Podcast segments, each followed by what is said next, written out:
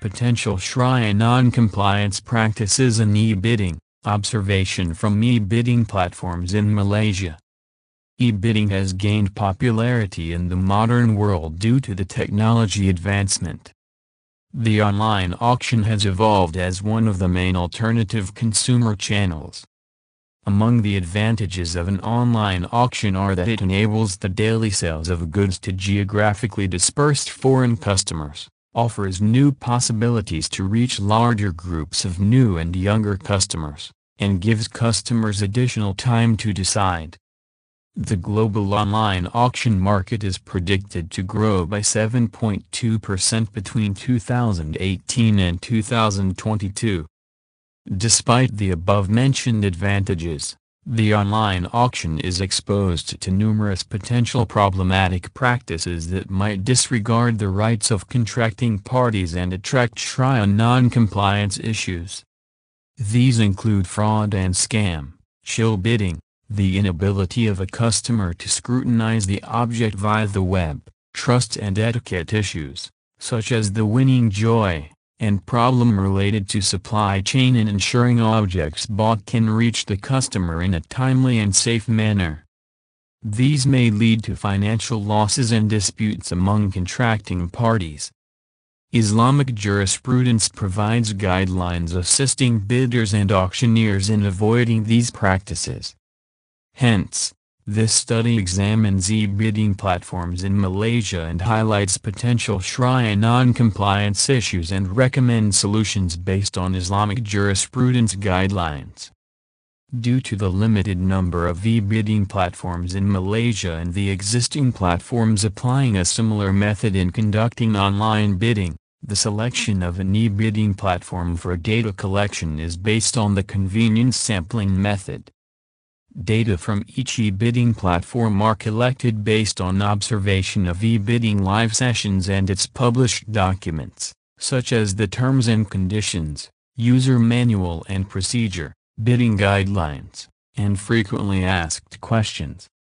Observation of e-bidding live sessions is conducted by viewing the live bidding sessions on the platforms used by the company, such as live sessions on their website, YouTube live session, and Facebook live session. These observations took place in June and July two thousand twenty-one. Data collected from e-bidding platforms are then analyzed according to the Shariah requirements in the sale contract as described below. one. Contracting parties refer to the seller, auctioneer and the bidder. According to Shariah, the contracting parties should be sane and purity. It can be done by verifying contracting parties involved in the bidding. two.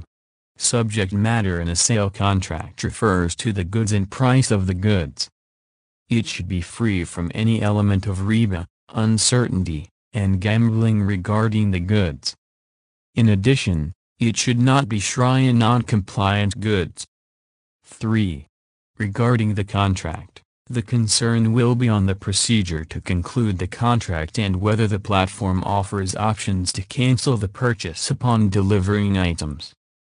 The findings revealed several issues that need to be addressed by e-bidding platforms. First, e-bidding platforms are required to verify the potential bidders. It is important that the e-bidding platforms can identify firsthand whether a bidder is genuine.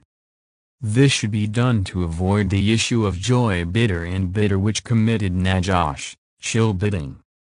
Verification can be done based on information on the identification card.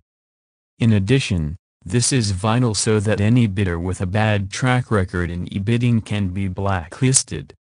Secondly, bidding of goods involving ribawi items should follow the Shariah requirements. For example, trading banknotes of the same currency should be of the same value and on the spot basis. It is to avoid the issue of riba in the transaction. Alternatively, The bidding of banknotes currently being used in the market is permissible if the bidding is offered with a different currency, for example, R M fifty note with a bidding using U S D currency. Thirdly, uncertainty, gharar, is a significant issue in e-bidding. Most e-bidding platforms indicate that auction is based on a as-is-whereas basis. Sellers and auctioneers may misuse this term to discharge their liability to ensure full disclosure of conditions of goods being sold. An inspection report by independent third-party personnel prior to the e-bidding taking place is important so that the right of bidders is not denied. Furthermore, an enhancement to the features of the e-bidding platforms should be done. Features, such as clear and good quality, multiple angles, and zoomable pictures, can help reduce the uncertainty of goods being sold. Fourthly, there is a possibility of gambling occurring in e-bidding.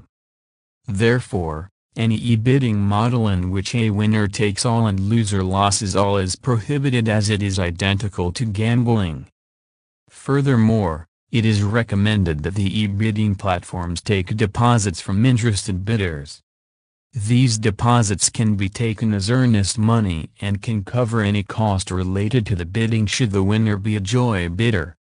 Lastly, e-bidding platforms are recommended to offer khiyar, option, feature. Availability of khiyar is important, as the e-bidding platforms will gain trust from the potential bidders. In future, research in this area may consider understanding the behavior of other parties involved in e-bidding. In e-bidding, the related parties involved are the auctioneer, the bidders, and in some cases, the seller. This study has partly covered the behavior of auctioneers. Hence, future studies may consider studying the behavior of bidders and sellers in e-bidding. Information related to this is imperative to give a broader view in developing a comprehensive Shariah guideline for e-bidding.